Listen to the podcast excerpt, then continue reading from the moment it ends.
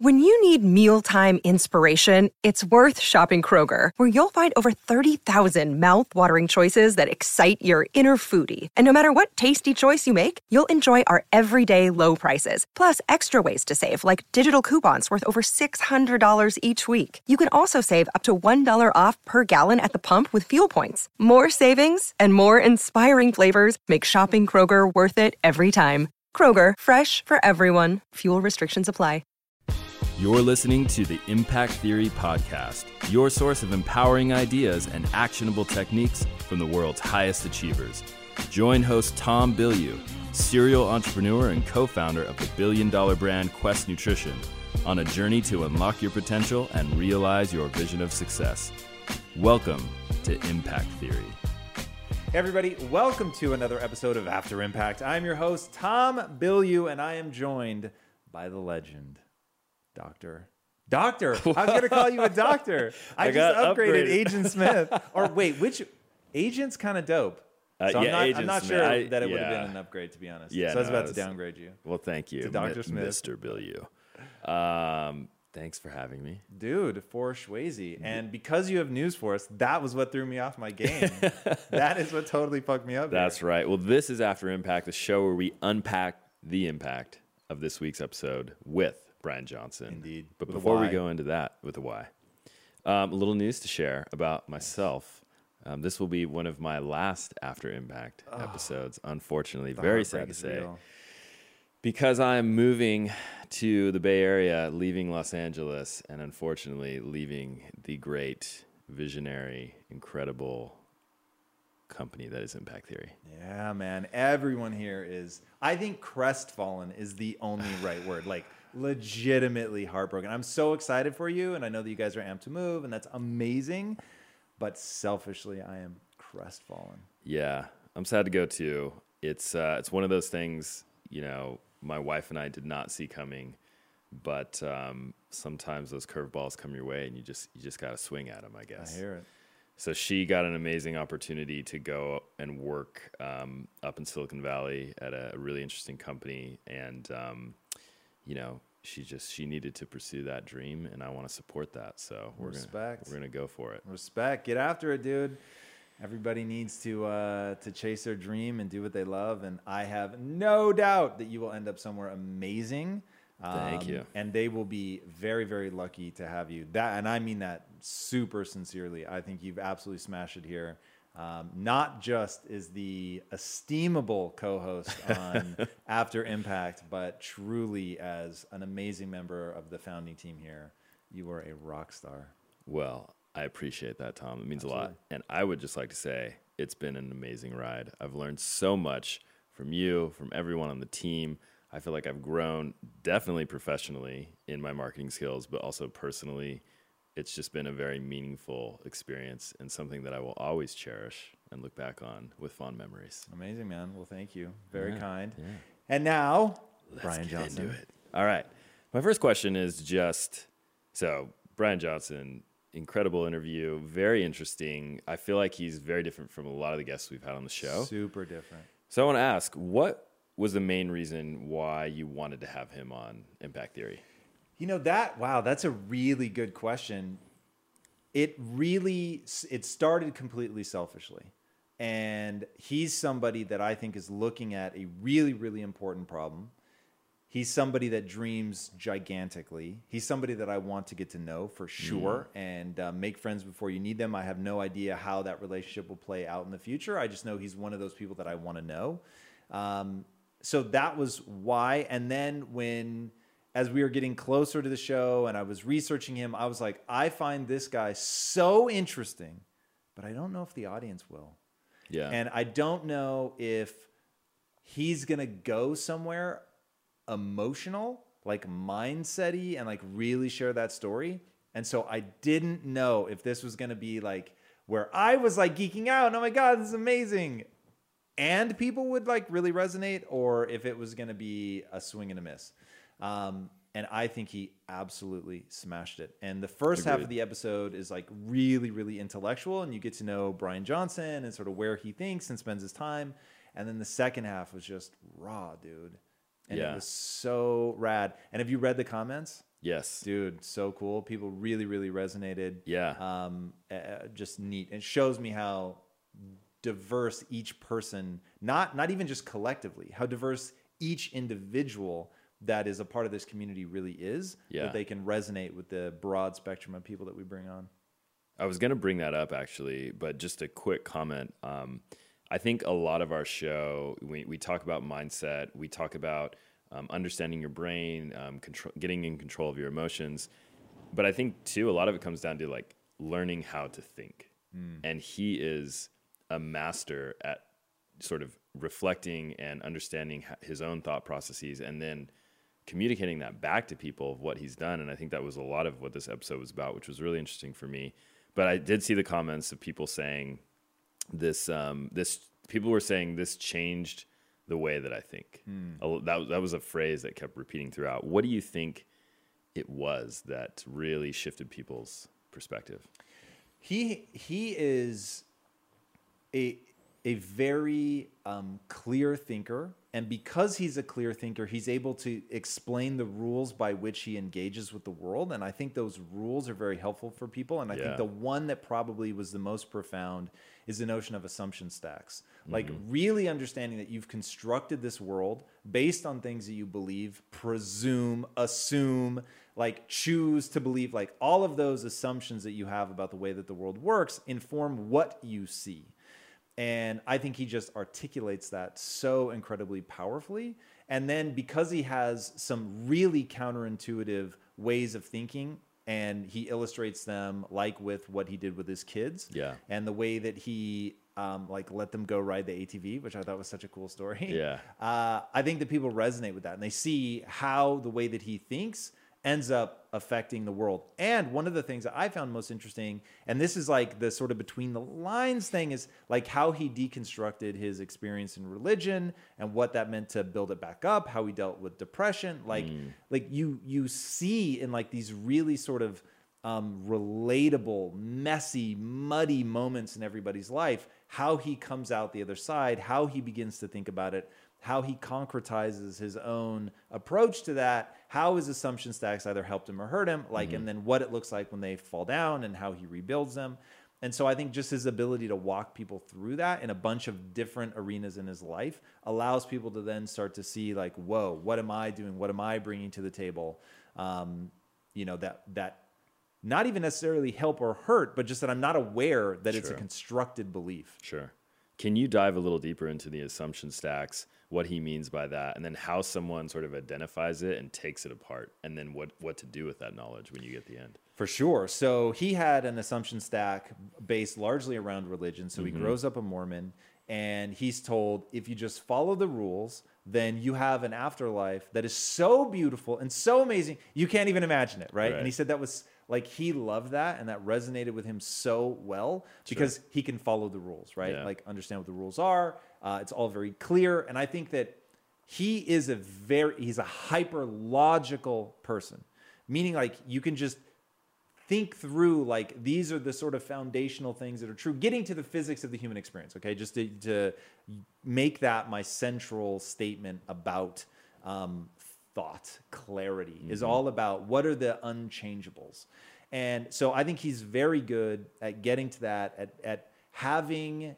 insight into the mechanisms by which he thinks, right? So it's not a mistake that this guy goes on to found a company around the brain, um, neural interfaces, because just architecturally, that's the physics of the human experience. Yeah. And so I think he was drawn to that. So take religion. Ah, cool. Religion follows these really clear dictates. As long as I follow these dictates and I get the afterlife. But what do you do as you dive deeper into the human experience and you begin to question whether or not that's real? And then once the bottom falls out of that and you realize that it isn't real and you have to rebuild yourself.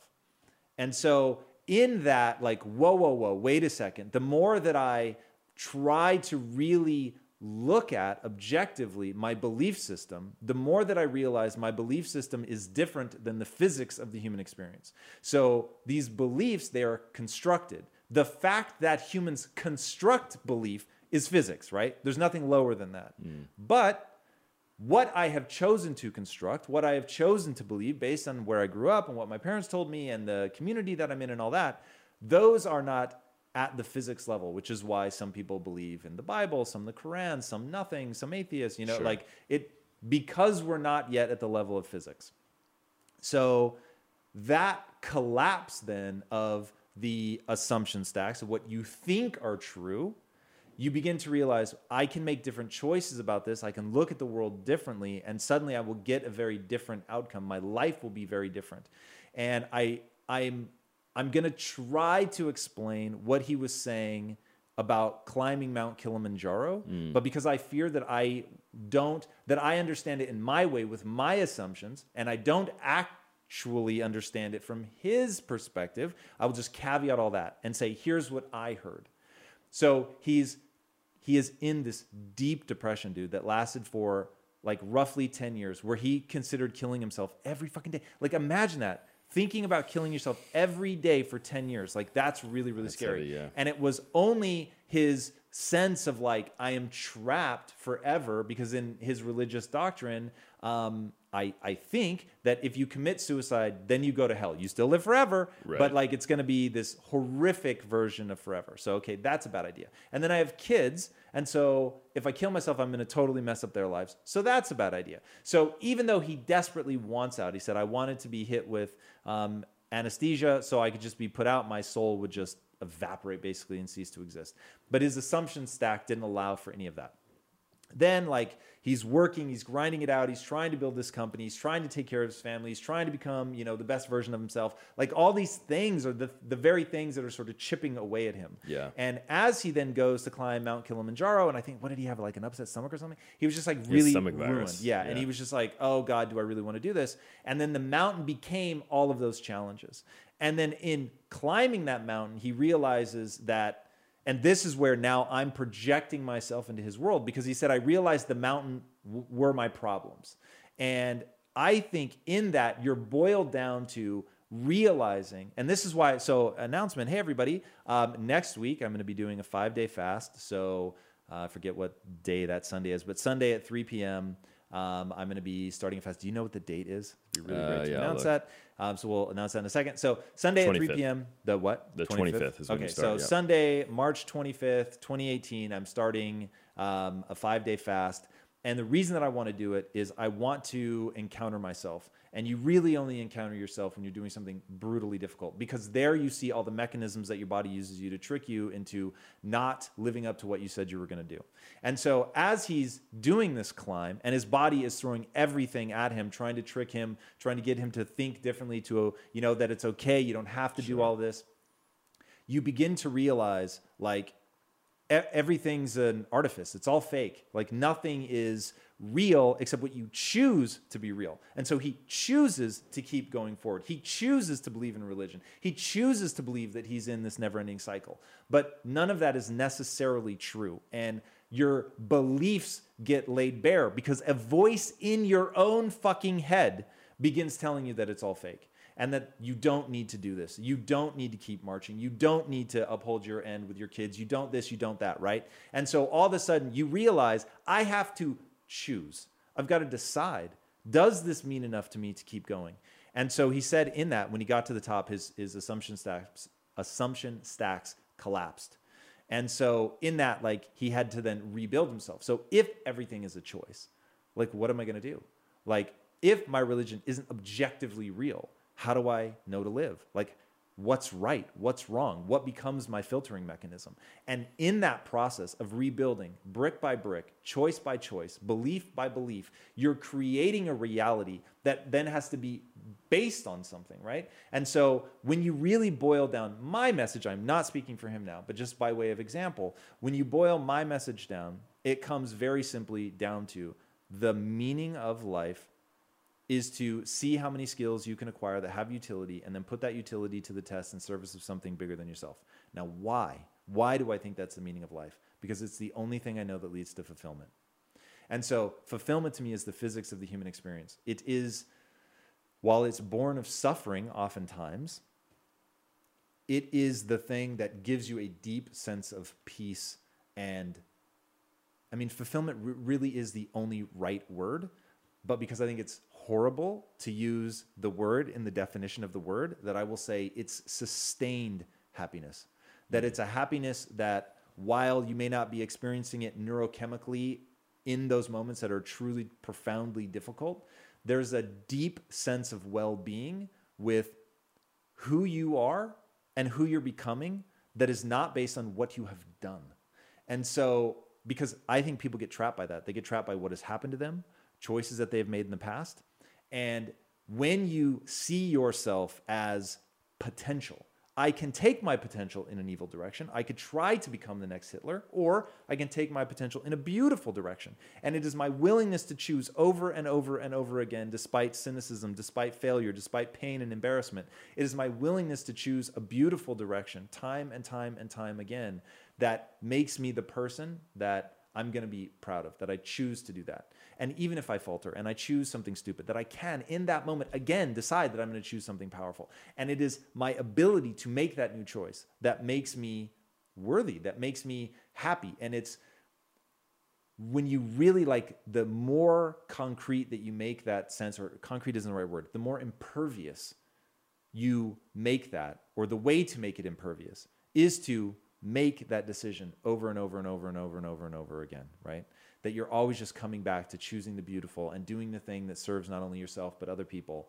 Um, that is where fulfillment comes from. And I can give you evolutionary reasons as to why that is, and they're very compelling, but I won't take the time here. But just that is the, phys- the physics of the human condition. So that is the core of my belief system. Then from there have blossomed the 25 points of the impact theory belief system that's the assumption stack that you create but it's it's based on some kernel of something. And for me that kernel is the deep sense of well-being that fulfillment is. So brian has something equally important. Um, i'll say watch the episode rather than me try to I, I already feel that i've hit sort of dangerous ground with trying to capture the very complex and nuanced version of who Brian Johnson really is, um, but tackling big problems, facing something and and not saying that this problem will solve itself. Um, those are the things that that obviously make up the core of his belief system. Well, thank you for that. That was the most cogent explanation you've given around uh, belief system and fulfillment and identity. Wow. It was really, really good. So thank you. Man, my pleasure. And I think our listeners will love that. Um, two comments. One, when he said in the episode, I was in this deep depression, and then I went and climbed Mount Kilimanjaro. I was yeah. like, what? Like, how did? Because and we talk so much about the importance of taking action and just moving and doing something. Mm. So I was I was shocked that you know he was able to just go and take action and get himself into a different space, right, to try to confront these things and to overcome them. And it also made me think the second comment about. Um, so many of our guests have gone through these transformative experiences when they're going through some sort of physical adversity, mm-hmm. right, or challenge. So I'm thinking about David Goggins and his 100 yeah. mile run. I'm thinking about James Lawrence and his 50 tri- uh, Ironman triathlons in 50 in days. 50 days, yeah. So it, it's just, it, it's incredible. It's a pattern that we see over and over again. No question. All right. Let's switch gears and talk about giving advice. so Brian Johnson says he doesn't like to give advice, um, or doesn't think that people should give advice. Uh, did his concept around that and the reasons for it change any of your thinking around the content you're generating here at Impact Theory? No. And it's interesting because I really thought about that and he's absolutely right. You're handing people your assumption stack. But here's the the arrogance with which I approach the world. I've worked so hard to build my assumption stacks in ways that are universally empowering. And they come back to my core belief system, which I believe is beneficial for anybody because it's about fulfillment. So, because I believe that while it is a wildly distorted assumption stack, they are beliefs that aren't always um, in lockstep with what the entire planet would agree are um, truths and many of them are intentional, um, empowering lies. But I think if anybody actually adopted what I'm saying, it will not only make their life more fulfilling, it will make the world a better place.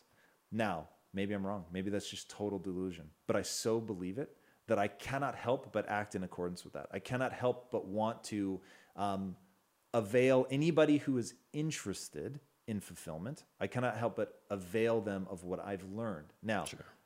I certainly don't think that I'm at the end of some grand journey. And when I first started putting out content, I was really cognizant to make sure that I um, positioned it that I'll be learning, I'll be changing. And so don't try to latch on to what I say one day thinking that it will remain true forever. Because as I get new information, then I'm going to change. Yeah. But I really, really believe that the main things that I talk about fulfillment, um, that people need to be the learner. I like building your ego and your identity around that. Like they are universally empowering and they don't disempower other people.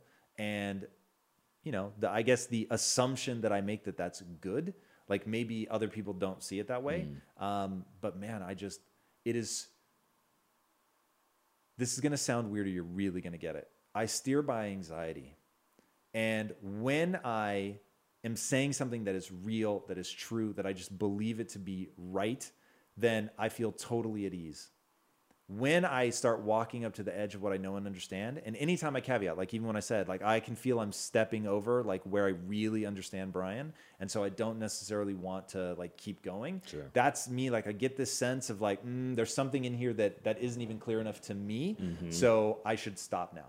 And so anytime I caveat something, it's because I feel that um, anyone's intuition is there if you've trained it and if you have the clarity the lack of like noise in your own head to be able to listen to it. So they say that your emotions are your subconscious speaking to your conscious mind. And because the subconscious can process data faster and faster than your conscious mind it can't speak in language. It has to speak in something else. And what it speaks in is emotion. It's a feeling. Mm. It's the neurochemistry which travels very very fast and so that's my like subconscious mind going, no, no, no. You know what happens when you get into this where you start faking, you're bullshitting, you're overstepping.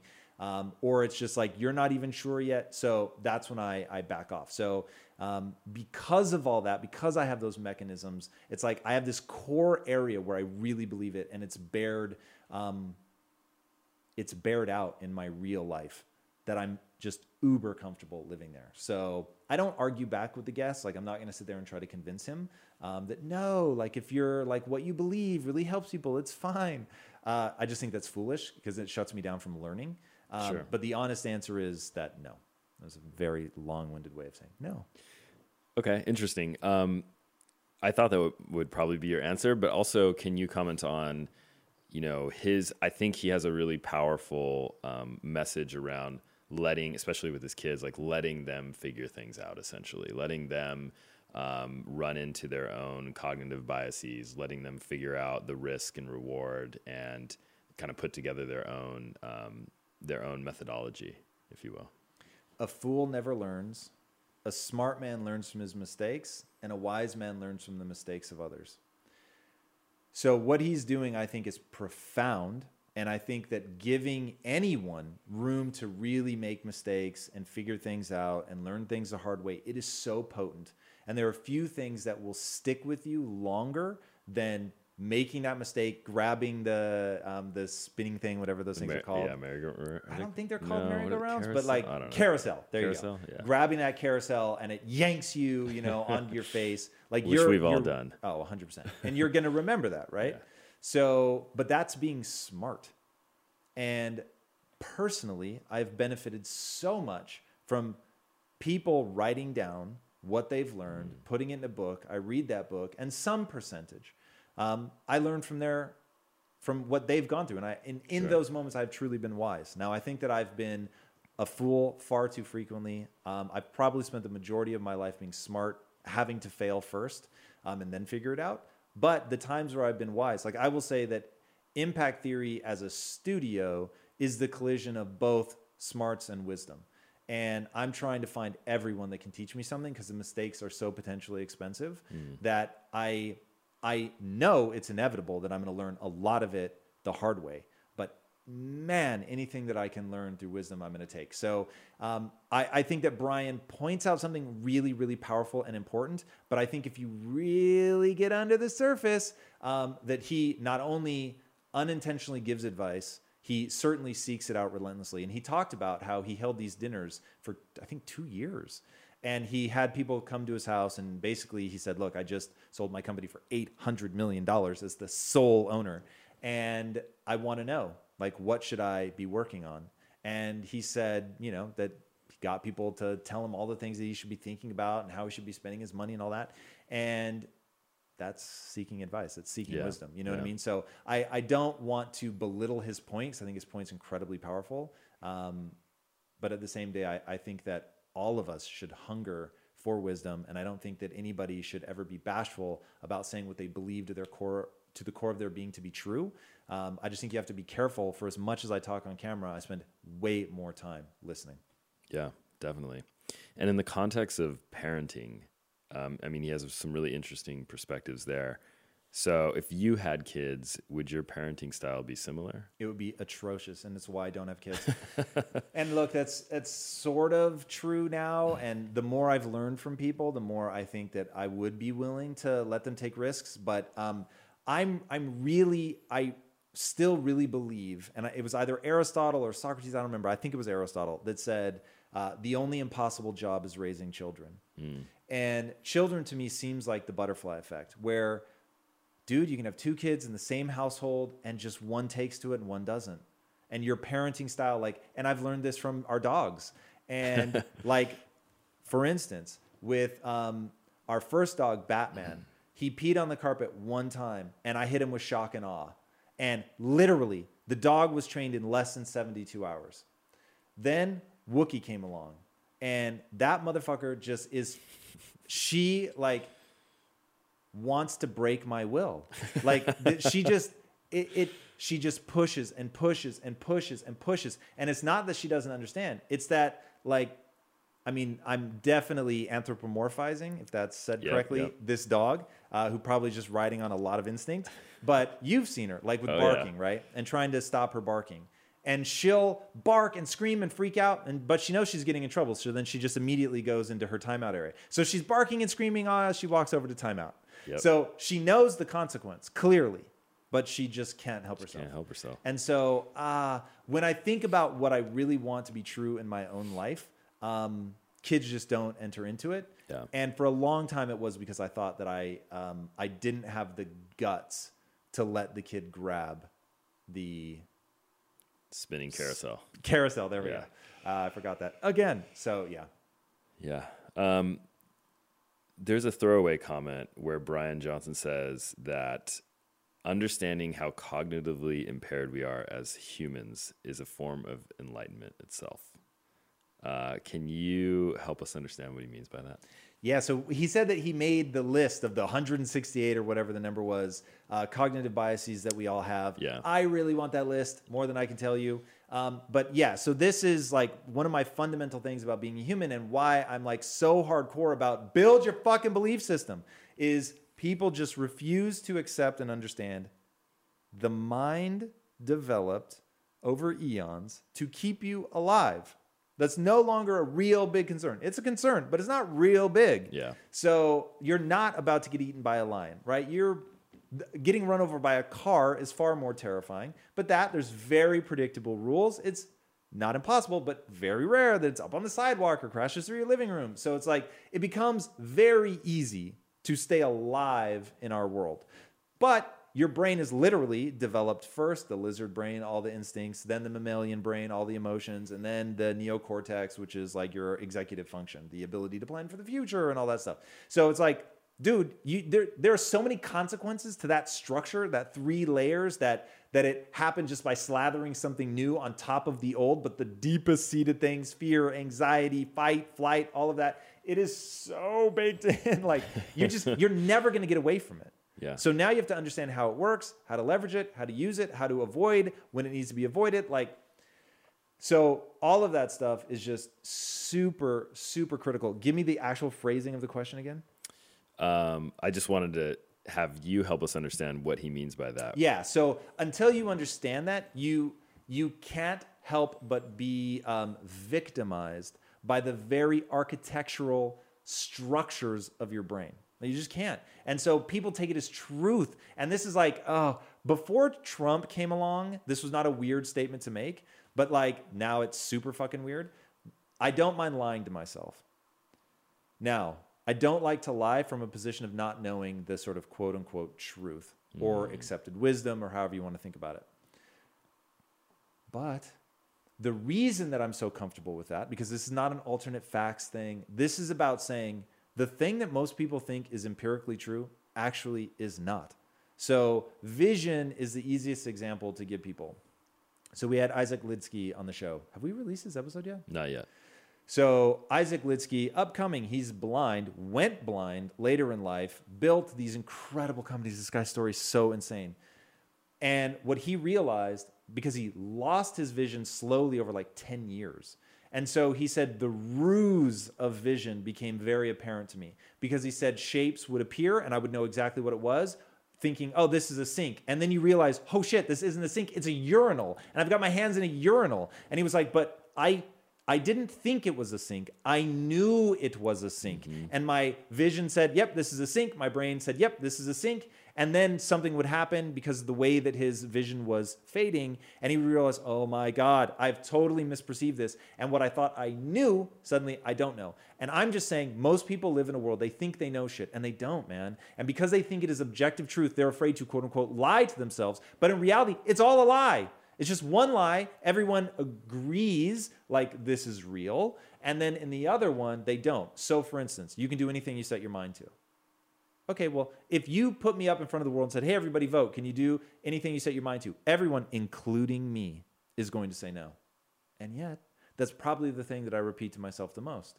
Because I, even though I know there is some outer limit, I know that I will stop shy of that outer limit unless I tell myself I can do anything and then let physics, laws of nature stop me, right? The, the very limitation of like, you can't think faster than the neurochemical impulses. Okay, well, I get it. Like, that's, there's a speed limit in my mind, but I'm not going to choose to like focus on that, think about it, nothing. I'm not going to let that weigh into my decision making. Ah, so that's where once you understand the biases that your mind is throwing up, then hopefully you can begin to understand like how you get in your own way.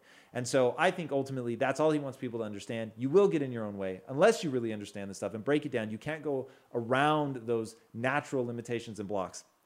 And I really believe that the, the central mission of my life is to help people understand that and get out of their own way.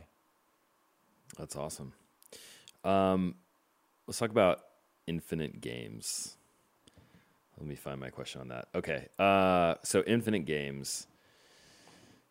First, can you just break down the con- the concept of infinite games and how he talks about it? And then I want to ask for you, is there an endpoint to impact theory in the sense of the mission? So, infinite games versus finite games. A finite game is basketball. It is very clear when the time is up, whoever has the most points wins. Cool, simple rules. We know exactly what a victory looks like. Life, on the other hand, is an infinite game. And there's no winning. There's no one that you could ever get anyone to agree on, oh, this person is one You know, is it somebody who's deeply fulfilled? Was Mother Teresa the winner? Is it Bill Gates? Is it money? Um, you know, no one's ever going to agree on all of that stuff. So the only thing you can do is hope to continue playing, not die. So that's infinite versus finite games. Um, there is really no endpoint to impact theory only because I think, based on the architectural structures of our brain, it is inevitable that humans will get in their own way. And so there will always need to be something that is leveraging how humans learn stories um, to deeply internalize lessons and help them get past that. So because there's like this never-ending stream of new uh, people into this game of life where you will get in your own way, um, I think that at a minimum we'll always be creating content so that the I, and I hope that generation after generation after generation this becomes easier and it becomes a thing that people just um, espouse that every parent is teaching their child something empowering. In fact, the story that Brian tells in the episode about the five monkeys, which is utterly fascinating, Um, I can't remember if it's a real experiment or if it's a thought experiment. I think it's a real experiment where they put five monkeys in a room. You spray them with cold water when they try, climb up this ladder to grab a banana, and so all five know, oh, we get sprayed. And since they all get sprayed, when one tries to go up, they all pull them down. Take out one monkey, put a new monkey in, so four of them know about the water, one doesn't. When the new one starts scrambling up, oh my God, there's bananas. They all grab them. Replace them one by one until not a single monkey in there has ever been sprayed with cold water, and yet they will all stop you from climbing up. So I want impact theory to be the reverse of that, that everyone is just telling you, you can do this. Like it's possible. Here are the beliefs. This is how you have to think. This is how your brain is structured. This is how you get around it. Um, but I, I don't imagine a world in which we don't need to, to continue that. But you know, look, at the end of the day, I believe that technology is rapidly approaching some sort of singularity and that I can't even begin to predict what the world's going to look like actually in 50 years. So this is all sort of make believe for today. And I just have yeah. to march forward since I can't predict it. Uh, I have to march forward based on some assumption. Uh, and my assumption is that we will always need those stories and things to, to help people. But it would be great if somehow magically Brian's company takes off and we can just program this in. Uh, people don't have to worry about it anymore. That would be amazing. Um, but with what I know right now, there's no end. Got it. All right. Uh, last question. What do you think is next for Brian Johnson? Well, Kernel, what he's doing there is um, he literally it is computer brain interfaces. And when you think about if that works, what you would be able to do. So right now, your eyes are a computer brain interface or a, a you know a, a, an interface into your brain. And so if you think of eyes as, as simply giving your brain data, and we don't know. In fact, I'll just tell you right now, what you see before you is not real. Like the, the spectrum of light, Jared, that we actually see is infinitesimal. It's like 0.1% of the um, available like radiation spectrum. So we see some tiny fraction and we think, oh, this is objective reality when in reality it's not right? There's just so much more data. So you can imagine all of a sudden you could either read other parts of the spectrum or you could in vr style create something entirely new that isn't there. And once that happens once we're able to speed up the rate of um, growth of our intellect First of all, that just becomes a game changer. Second, you'll be able to feed data points into your brain that are based on um, just what you can imagine or create in a computer. Anything that can be turned into zeros and ones, binary code, um, suddenly can be processed by your brain. So, I mean, it's just, dude, the the changes that are coming like when i even think how much i sort of just shut myself down to like not trying to worry about actually predicting what this looks like um, the average person just is not thinking about what's about to happen. And it, it's going to happen fast and it's going to be weird and it's going to be disruptive and beautiful and terrifying all in equal measure. So, Brian is literally the nexus of what's happening with humans. I don't think anybody's as far along as he has. Uh, he is. There are other people doing it. Elon Musk is now in the fray. There's some other companies. I think Calico might be messing with this as well. But um, he was really the first mover and so it'll be interesting to see like how far he can take it.